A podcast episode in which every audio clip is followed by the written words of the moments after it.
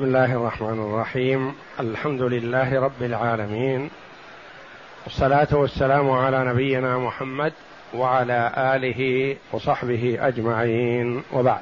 بسم الله أعوذ بالله من الشيطان الرجيم. بسم الله الرحمن الرحيم. ومن يطع الله والرسول فأولئك مع الذين أنعم الله عليهم من النبيين والصديقين والشهداء والصالحين وحسن أولئك رفيقا. ذلك الفضل من الله وكفى بالله عليما. هاتان الآيتان الكريمتان من سورة النساء. جاءتا بعد قوله جل وعلا ولو أنا كتبنا عليهم أن اقتلوا أنفسكم أو اخرجوا من دياركم ما فعلوه إلا قليل منهم. ولو أنهم فعلوا ما يوعظون به لكان خيرا لهم وأشد تثبيتا. وإذا لآتيناهم من لدنا أجرا عظيما. ولهديناهم صراطا مستقيما. ومن يطع الله والرسول فأولئك مع الذين أنعم الله عليهم من النبيين والصديقين والشهداء والشهداء والصالحين. وحسن أولئك رفيقا. ذلك الفضل من الله وكفى بالله عليما. هذا وعد كريم من الرب الكريم جل وعلا لعباده المؤمنين. رغبهم في الآيات السابقة بطاعته ولو أنهم فعلوا ما يوعظون به لكان خيرا لهم وأشد تثبيتا. واذا لآتيناهم من لدنا اجرا عظيما ولهديناهم صراطا مستقيما. وبين جل وعلا ما عده لمن أطاعه سبحانه فقال ومن يطع الله والرسول فأولئك مع الذين أنعم الله عليهم. من هم؟ اهدنا الصراط المستقيم صراط الذين أنعمت عليهم. غير المغضوب عليهم وهم اليهود ولا الضالين وهم النصارى. من هم الذين أنعم الله عليهم؟ المذكورون في سورة الفاتحة التي نسأل الله جل وعلا أن يجعلنا منهم في كل ركعة من ركعات الصلاة. قال جل وعلا فأولئك الذي مع الذين أنعم الله عليهم من النبيين والصديقين. والشهداء والصالحين. أربع فئات. وهذه الطريقة طريقة التدني يسميها العلماء. أن تبدأ بالأعلى ثم تنازل شيئا فشيئا. أفضلهم النبيون. ثم يليهم الصديقون. ثم يليهم الشهداء. ثم يليهم الصالحون.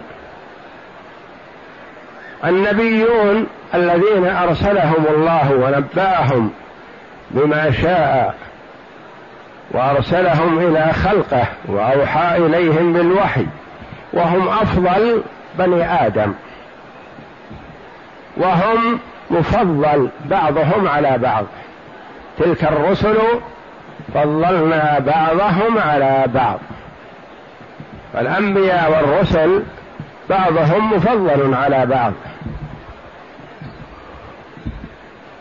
وأفضلهم كما جاءهم أولو العزم من الرسل. وأولو العزم نوح وإبراهيم وموسى وعيسى ومحمد صلى الله عليهم وسلم. وأفضل اولي العزم من الرسل هو محمد صلى الله عليه وسلم. أنا سيد ولد آدم ولا فخر.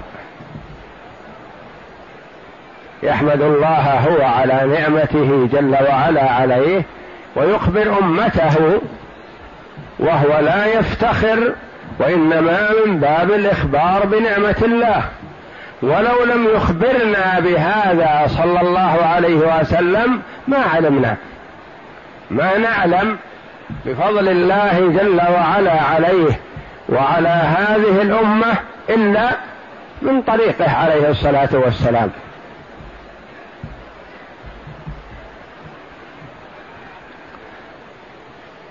فأفضل الأنبياء والرسل محمد صلى الله عليه وسلم. وهم أنبياء ورسل. والرسل أفضل من الأنبياء. والأنبياء أفضل من الصديقين. والصديقون هم كثيرو التصديق. قال صديق يعني يسارع في التصديق.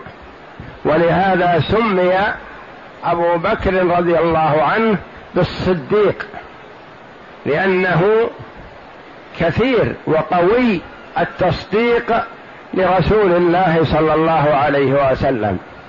ولا يتشكك ولا يتردد في شيء مما قاله النبي صلى الله عليه وسلم. ولما أراد كفار قريش أن يوجدوا بين النبي صلى الله عليه وسلم وبين أبي بكر رضي الله عنه شيء من التردد والجفاء سارعوا إلى أبي بكر يقولون له ألم تر إلى صاحبك يزعم أنه أسري به الليلة إلى بيت المقدس ثم عرج به إلى السماوات؟ وبيت المقدس مسافة شهر. وهو ذهب في ليلة ورجع ومنه إلى السماوات العلى. فيريدون من أبي بكر أن يكذب بهذا الخبر. فقال عليه رضي الله عنه إن كان قاله فقد صدق. ما يدري هل قاله أو لا. لأنه محتمل أنهم افتروا عليه هذا وهو لا يدري. لكن يقول إن كان قاله فقد صدق. من يومها سمي رضي الله عنه بالصديق يعني يصدق في كل ما أخبر به النبي صلى الله عليه وسلم. وهو أفضل الأمة بعد نبيها صلى الله عليه وسلم ورضي الله عنه. هو أفضل الأمة وهو أحب الرجال إلى النبي صلى الله عليه وسلم. فمن عاداه فقد عاد الله ورسوله. ولما قيل له وهو في مرضه عليه الصلاة والسلام أوص أو أو اعهد أو نحو ذلك قال يأبى الله والمسلمون إلا أبا بكر. ما يحتاج. الصحابة رضي الله عنهم اجتماعهم ما يجتمعون على ضلالة ابدا. ويأبى الله والمسلمون إلا أبا بكر ما يحتاج وصية. هم معترفون الصحابة رضي الله عنهم معترفون أنه أفضلهم. ومن يطع الله والرسول والطاعة الامتثال الأمر سواء كان أمر إيجاب أو أمر استحباب فالأمر نوعان أمر إيجاب وأمر استحباب والنهي نهيان نهي تحريم ونهي كراهة. شيء منهي عنه كراهة ولا لا تحريما وشيء منهي عنه تحريما وشيء مأمور به أمر إيجاب وجوبا ومأمور به أمر استحباب.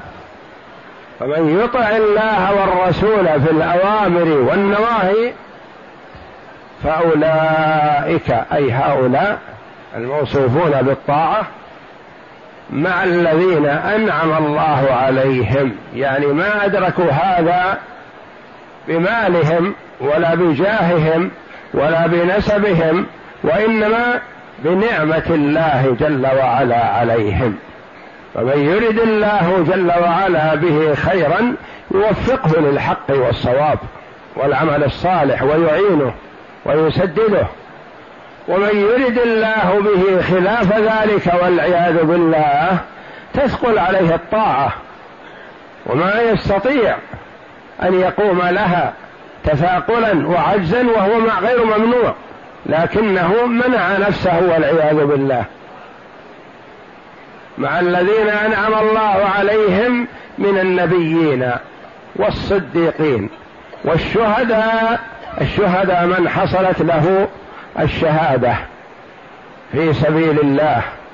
يعني قتل شهيدا في سبيل الله فهو أفضل من غيره ويغفر له عند أول قطرة من دمه. إلا الدين كما قال عليه الصلاة والسلام وما ذاك إلا لعظم شأن الدين وحق العباد.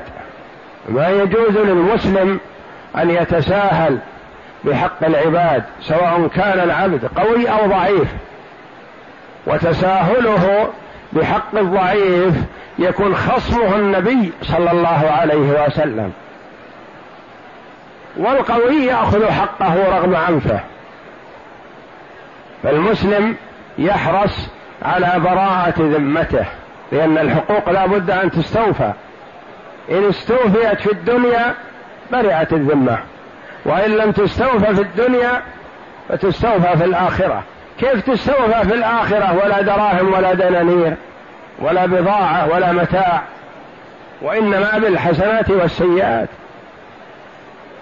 يؤخذ من حسناته ويؤخذ من حسناته لهذا وهذا وهذا حتى تسدد الحقوق. فإن فنيت حسناته والعياذ بالله وقد بقي عليه من الحقوق شيء ما يتعذر ولا يقول خلاص انتهت الحسنات.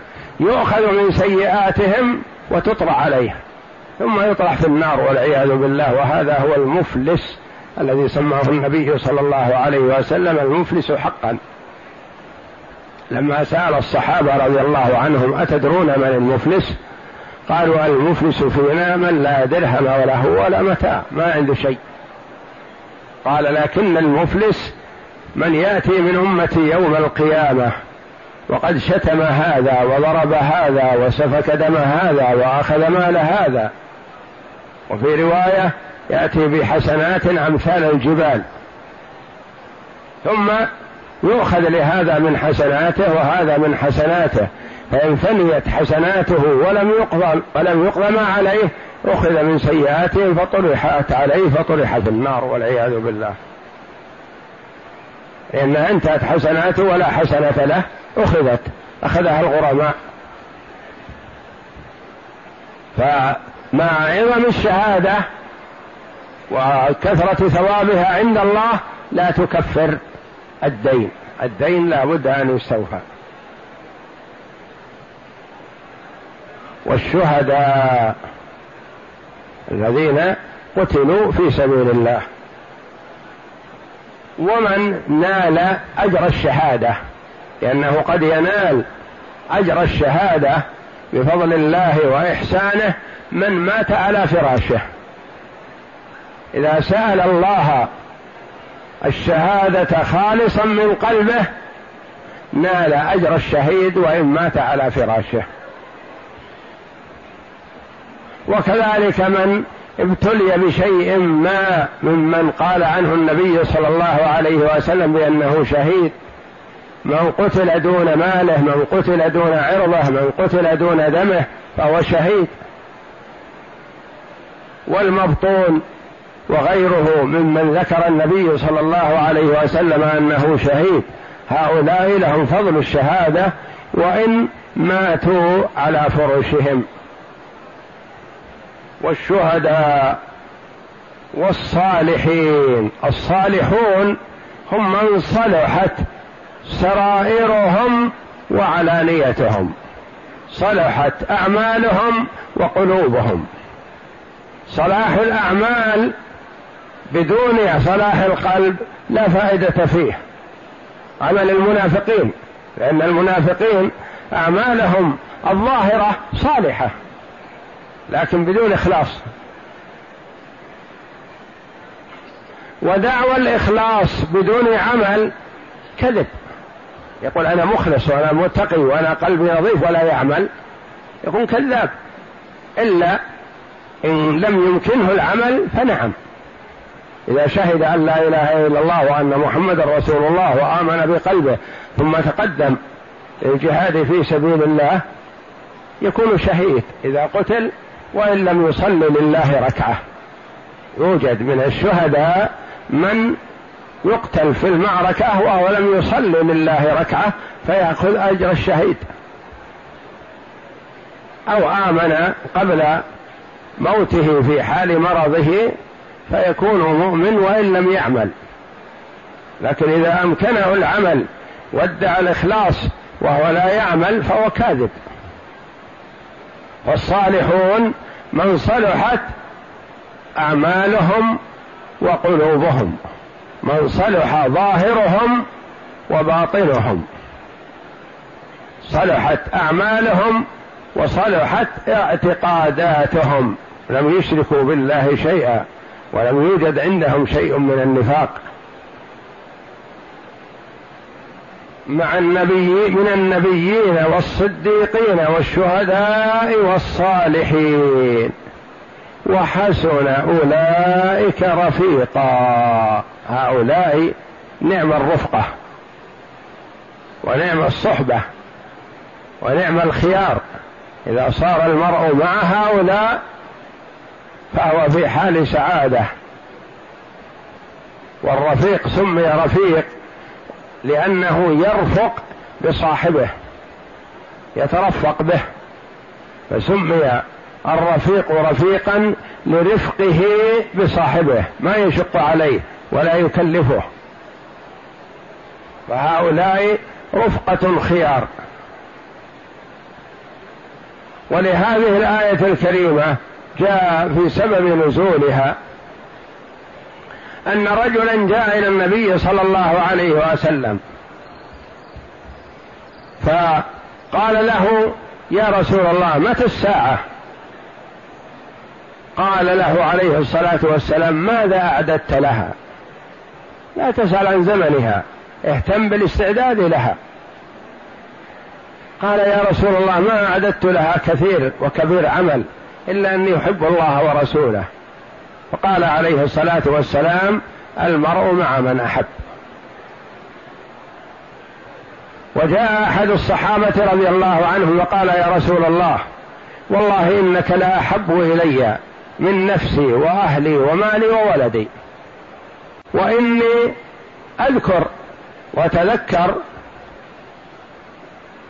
إذا متنا فأنت مع النبيين والأعلى في الدرجات العلى. وأنا إن دخلت الجنة ما يحصل لي أراك. ما يحصل لي أراك.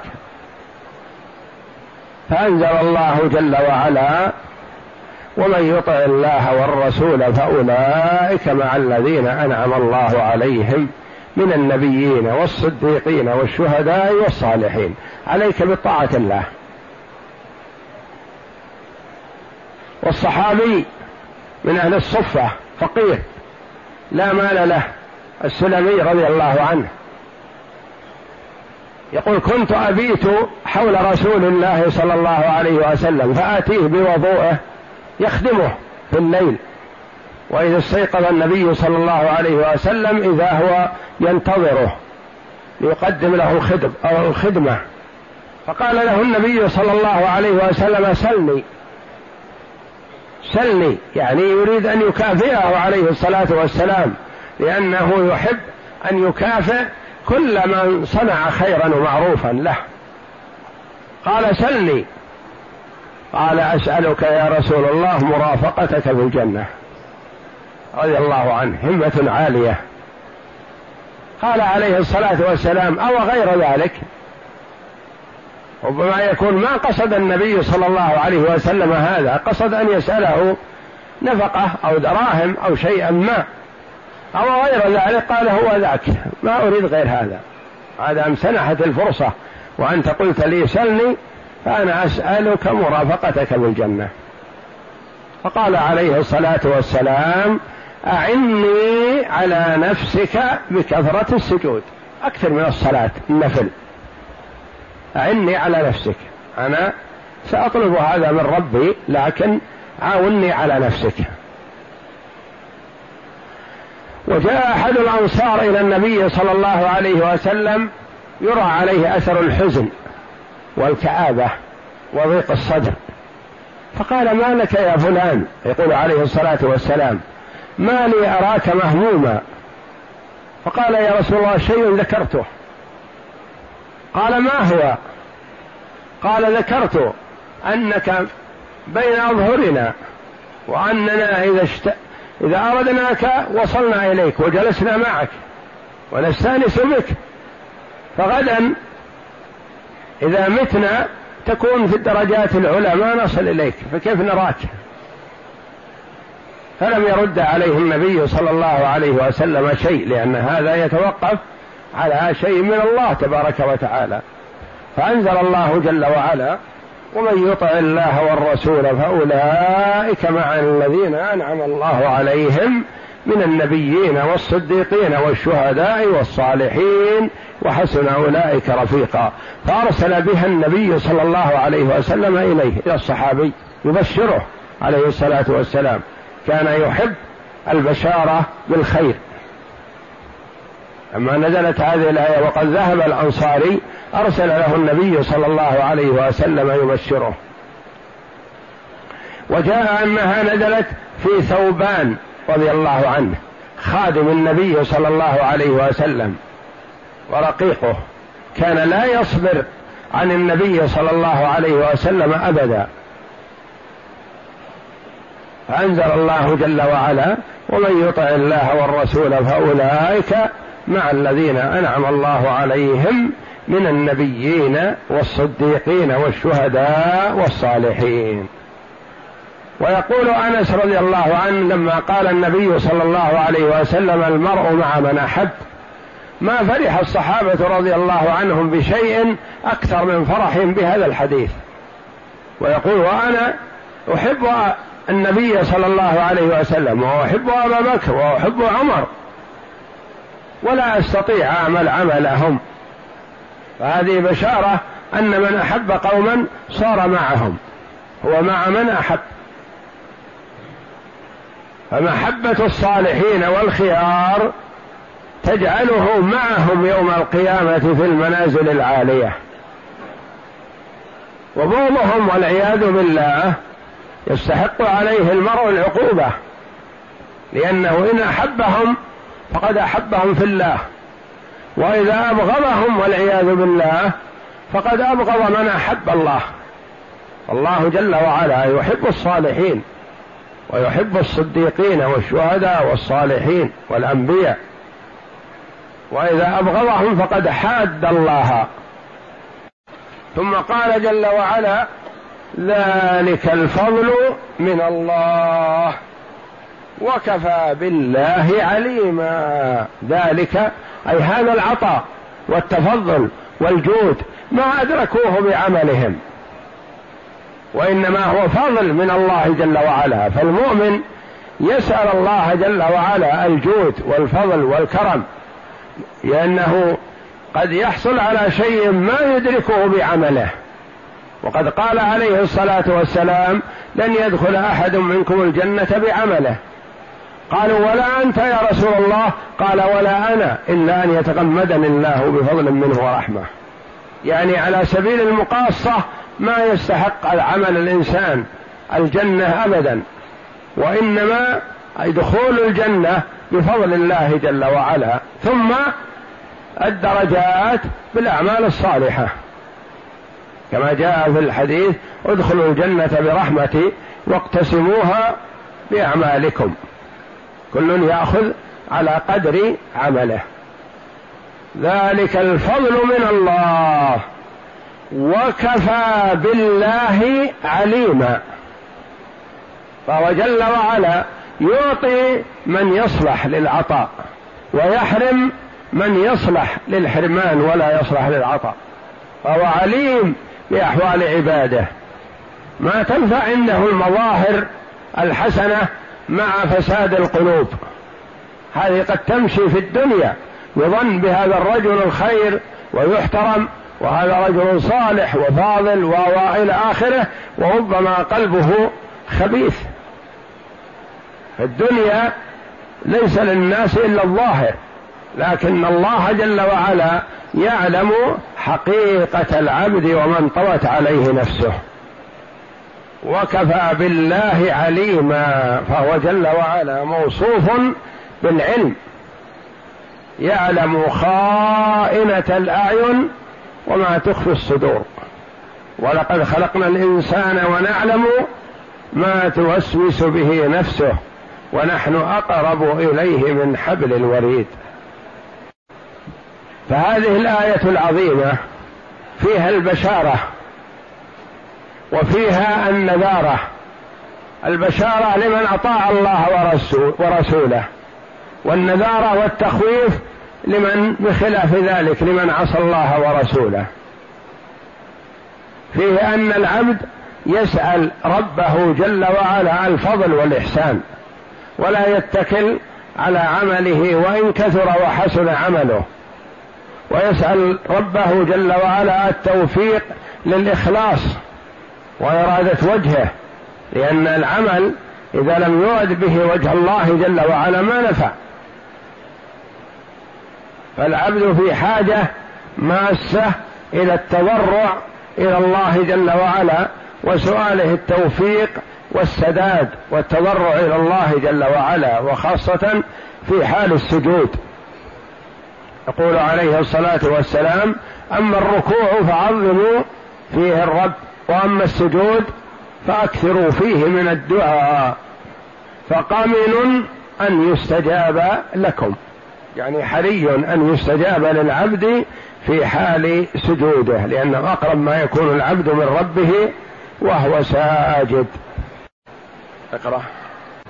يقول تعالى ومن يطع الله والرسول فأولئك مع الذين أنعم الله عليهم من النبيين والصديقين والشهداء والصالحين وحسن أولئك رفيقا أي من عمل بما أمره الله به ورسوله وترك ما نهاه الله عنه ورسله فإن الله عز وجل يسكنه دار كرامته ويجعل مرافقته قيل المراد مع النبيين مع النبي صلى الله عليه وسلم مع الصديقين مع أبي بكر ومع الشهداء مع آه، عمر وعثمان وعلي رضي الله عنهم لأن هؤلاء كلهم شهداء رضي الله عنهم. عمر وعثمان وعلي كلهم رضي الله عنهم شهداء قتلوا شهادة في سبيل الله. وأبو بكر الصديق رضي الله عنهم. وقيل عامة في كل من اتصف بهذه الصفة وهذا أقرب وأولى نعم ويجعله مرافقا للأنبياء ثم لمن بعدهم في الرتبة وهم الصديقون ثم الشهداء ثم عموم المؤمنين وهم الصالحون الذين صلحت سرائرهم وعلانيتهم ثم أثنى عليهم تعالى فقال وحسن أولئك رفيقا. وقال البخاري عن نعم الرفقة هؤلاء إذا تيسر للعبد أن يكون معهم ويحسن بالعبد أن يختار الرفقة الصالحة في الدنيا لأن اختياره للصالحين يجعله ممن وفق للصالحين في الدار الآخرة إن شاء الله. وقد جاء عن العلماء رحمهم الله أنه يحسن بالمرء إذا أراد حجا أو عمرة أن يختار الرفقة الصالحة لأن الرفقة الصالحة يعينون على طاعة الله ويمنعونه ويثبطونه عن معصية الله وقد يتشجع في الأعمال الصالحة مع الأخيار وقد يستحي ويتوقف عن الأعمال السيئة مع الأشرار. والجليس الصالح والرفيق الصالح كما سماه النبي صلى الله عليه وسلم وشبهه بحامل المسك والجليس السوء والعياذ بالله بنافخ الكير. فالأول أنت مستفيد منه خيرا والثاني أنت مستفيد منه شرا ولا محالة. فيحرص المرء على الرفقة الصالحة وعلى الجلس والمرء يعرف بجلسائه. الصالح يرغب الصالحين ويجالسهم ويحرص عليهم. والسيء والعياذ بالله ينفر من الصالحين ولا يألفهم لأن قلبه يستوحش منهم ما يألفهم. فعلى المرء أن يحرص على أن يوطن نفسه على مجالسة الأخيار وحضور مجالس العلم وحلق الذكر وتحفيظ القرآن وغيرها من المجالس الطيبة المباركة ولو تضايق بعض الأحيان أو أول الأمر فإنه يعالج نفسه بهذا حتى يألف الأخيار بإذن الله. والتطبع بالخير مأمور به شرعا. يعني إن الإنسان يعالج نفسه كما قال بعض السلف رحمه الله جاهدت نفسي على قيام الليل كذا وكذا سنة وتلذذت به كذا وكذا سنة. فأول الأمر يحتاج أن الإنسان يوطن نفسه ويجاهد نفسه على مجالسة الأخيار وأهل العلم وحضور مجالس العلم وحلق الذكر. ثم بعد هذا بإذن الله يألف هذا الشيء ويطمئن ويكون عنده شوق لذلك. يكون يشتاق ما يصبر عن هذا. قال البخاري عن عائشة رضي الله عنها قالت سمعت رسول الله صلى الله عليه وسلم يقول ما من نبي يمرض إلا خير بين الدنيا والآخرة وكان في شكواه يعني عند قرب نهاية أجله يخير. الأنبياء هذه كرامة لهم. يقال تريد البقاء في الدنيا أبقيناك. تريد الانتقال هيا إلينا. فلما كان المرض الذي مات فيه النبي صلى الله عليه وسلم تقول أصابته بحة في حلقه. شدة. فسمعته يقول مع النبيين والصديقين والشهداء والصالحين فعرفت أنه خير وأنه لن يختارنا عليه الصلاة والسلام. وقضى. مات بعد هذا التخيير رضي الله عليه الصلاة والسلام. نعم. وكان في شكواه التي قبض فيها أخذته بحة شديدة فسمعته يقول مع الذين أنعم الله عليهم من النبيين والصديقين والشهداء والصالحين فعلمت أنه خير. وهذا معنى قوله صلى الله عليه وسلم في الحديث الآخر اللهم الرفيق الأعلى ثلاثا ثم قضى. الرفيق الأعلى يعني قيل له وقال في الرفيق الأعلى يعني مع الخيار الرفقة الصالحين معهم. يعني ما يريد البقاء في الدنيا عليه الصلاة والسلام. نعم. وروى ابن جرير عن سعيد بن جبير قال جاء رجل من الأنصار إلى رسول الله صلى الله عليه وسلم وهو محزون فقال له النبي يا فلان ما لي أراك محزونا؟ فقال يا نبي الله شيء فكرت فيه. فقال ما هو؟ قال نحن نغدو ونروح ننظر إلى وجهك ونجالسك. وغدا ترفع مع النبيين فلا نصل إليك فلم يرد عليه النبي صلى الله عليه وسلم رضي الله عنه يعني حتى لو دخلت الجنة أنا قد ما أراك أنت فوق في المنازل العالية ونحن أسفل دون في الجنة. فلم يرد عليه النبي صلى الله عليه وسلم شيئا لأن هذا يتوقف على ما ينزله الله تبارك وتعالى على رسوله صلى الله عليه وسلم. نعم. ما لي أراك؟ جاء رجل من الأنصار إلى رسول الله صلى الله عليه وسلم وهو محزون فقال له النبي صلى الله عليه وسلم يا فلان ما لي أراك محزونا؟ فقال يا نبي الله شيء فكرت فيه. فقال ما هو؟ قال نحن نغدو ونروح وننظر إلى وجهك ونجالسك وغدا ترفع مع النبيين فلا نصل إليك.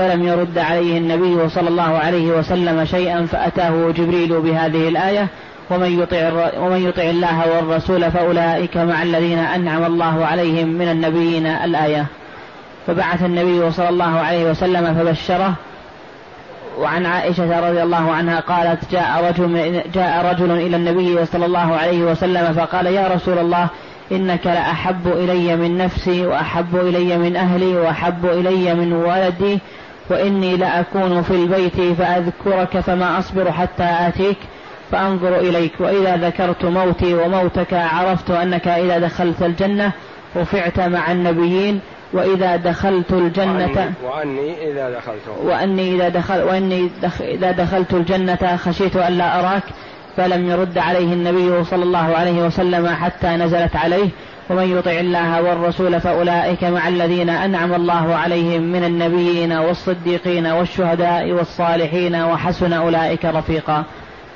وثبت في صحيح مسلم عن ربيعة بن كعب الأسلمي أنه قال كنت ربيعة بن كعب الأسلمي رضي الله عنه هذا من أهل الصفة فقيه. لا مال له ولا عنده شيء ولا أهل. الصفة ما سأل النبي صلى الله عليه وسلم نفقة.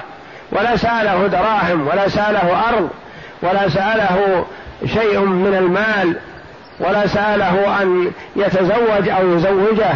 هو فقير من أهل الصفة لكنه رغب عن الدنيا كلها لا قيمة لها وسنحت له فرصة. قول النبي صلى الله عليه وسلم سل فقال أسألك مرافقتك في الجنة. قال وغير ذلك. يعني ممكن تسألني غير هذا. هذا عند الله جل وعلا. قال هو ذاك ما أريد غيرها. ما أريد إلا مرافقتك في الجنة الدنيا ما أريدها. فقال عليه الصلاة والسلام أعني على نفسك بكثرة السجود. وهذه له ولسائر الأمة. كل من أراد أن يلحق بالأخيار فعليه أن يكثر من السجود يعني يكثر من النفل نفل الصلاة. وكما جاء في الحديث ما تقرب إلي عبدي بشيء أحب إلي مما افترضته عليه. ولا يزال عبدي يتقرب إلي بالنوافل حتى أحبه. يعني كلما أكثرت من نوافل العبادة من نوافل العبادة الصلاة والزكاة والصيام والحج أحبك الله حتى أحبه. ولا يزال عبدي يتقرب إلي بالنوافل حتى أحبه. فإذا أحببته كنت سمعه الذي يسمع به وبصره الذي يبصر به ويده التي يبطش بها ورجله التي يمشي بها. وإن سألني لأعطينه ولئن استعاذني لأعيذنه نعم. قال كنت أبيت عند النبي صلى الله عليه وسلم فآتيه بوضوئه وحاجته فقال لي سل. فقلت يا رسول الله أسألك مرافقتك في الجنة فقال أو غير ذلك؟ قلت هو ذاك. قال فأعني على نفسك بكثرة السجود. وقال الإمام أحمد عن عمرو بن مرة الجهني قال جاء رجل إلى النبي صلى الله عليه وسلم فقال يا رسول الله شهدت أن لا إله إلا الله وأنك رسول الله وصليت الخمس وأديت زكاة مالي وصمت شهر رمضان. فقال رسول الله فقال رسول الله فقال رسول الله رسول الله صلى الله عليه وسلم من مات على ذلك كان مع النبيين والصديقين والشهداء يوم القيامة هكذا ونصب أصبعيه ولم يعق ما لم يعق والديه. لأن العقوق إثمه عظيم والعياذ بالله. العاق لا يدخل الجنة قاطع رحم والعياذ بالله. فالعقوق كبيرة من كبائر الذنوب. وأعظم الحقوق على الإنسان بعد حق الله جل وعلا وحق رسوله صلى الله عليه وسلم حق الوالدين. مهما أخطأ على العبد على الإنسان يجب أن يستسمحهم ويطلب المسامحة ويترضاهم. ولا يقول لا أبالي برضاهم من سخطهم إلا إذا أمراه بالمعصية. فلا طاعة لمخلوق في معصية الخالق. لأن معصيتهم إذا عصيتهم في أمرهم بالمعصية يكون هذا طاعة لله وليس عقوق. وإنما العقوق فيما ينتفع به من الأمور. يعني شيء ينتفعون به ولا ضرر عليك في دينك فيه. فتطيعهم في ذلك لكن في شيء فيه عليك ضرر في دينك لا تطيعهم لا طاعة لمخلوق في معصية الخالق. ولما اضطرت أم سعد بن أبي وقاص رضي الله عنه أمه اضطرته إلى أن يكفر بمحمد صلى الله عليه وسلم. وامتنعت عن الطعام والشراب. وقالت والله لا أذوق طعاما ولا أشرب شرابا حتى تكفر بمحمد. وإلا أموت هكذا فتعير بأن قاتل أمك فامتنعت وتوقفت أيام فجاء إليها فقال يا أماه والله لو كان لك عشر أنفس ونفس واحدة وخرجت واحدة تلو الأخرى.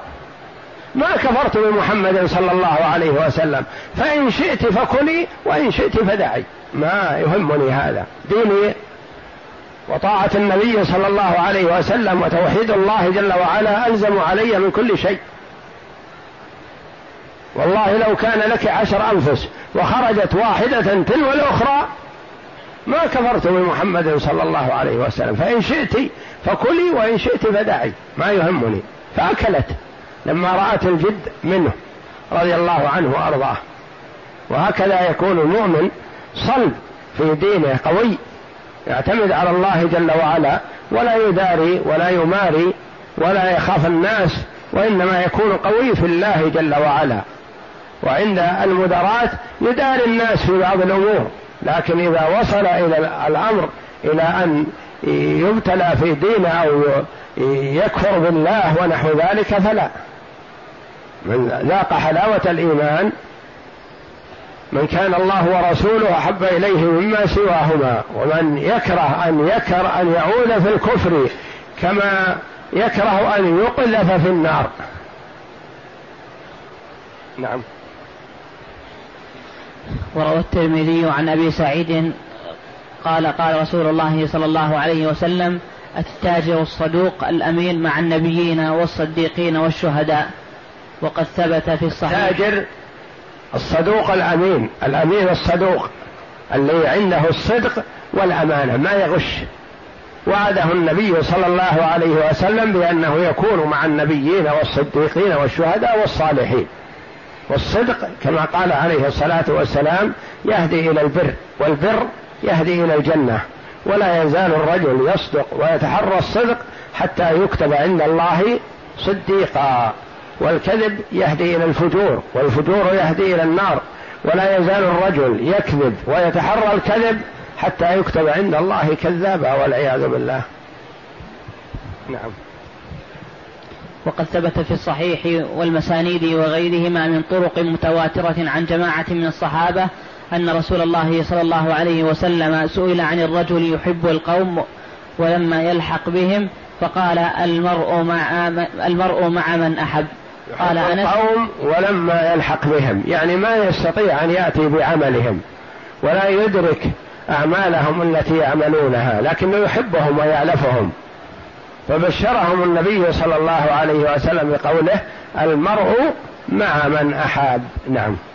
قال أنس فما فرح المسلمون فرحهم, به فرحهم بهذا الحديث. وفي رواية عن أنس أنه قال إني لأحب رسول الله صلى الله عليه وسلم وأحب أبا بكر وعمر رضي الله عنهما وأرجو الله أن يبعثني معهم ولم أعمل كعملهم قال الإمام مالك بن سعيد عن أبي سعيد الخدري قال قال رسول الله صلى الله عليه وسلم إن أهل الجنة ليتراءون في أهل الغرف من فوقهم كما تتراءون الكوكب الدري الغابر في الأفق من المشرق والمغرب لتفاضل بينهم. يبين عليه الصلاة والسلام تفاوت منازل أهل الجنة. أن أهل الغرف يتراءون من فوق كما يتراءى الكوكب في السماء ببعد ما بينهم. قال الصحابة رضي الله عنهم هذه منازل للأنبياء ما ما نطولها ولا نصل إليها فبشرهم صلى الله عليه وسلم نعم. قالوا يا يا رسول الله تلك منازل الأنبياء لا يبلغها غيرهم. قال بلى والذي نفسي بيده رجال آمنوا بالله وصدقوا المرسلين.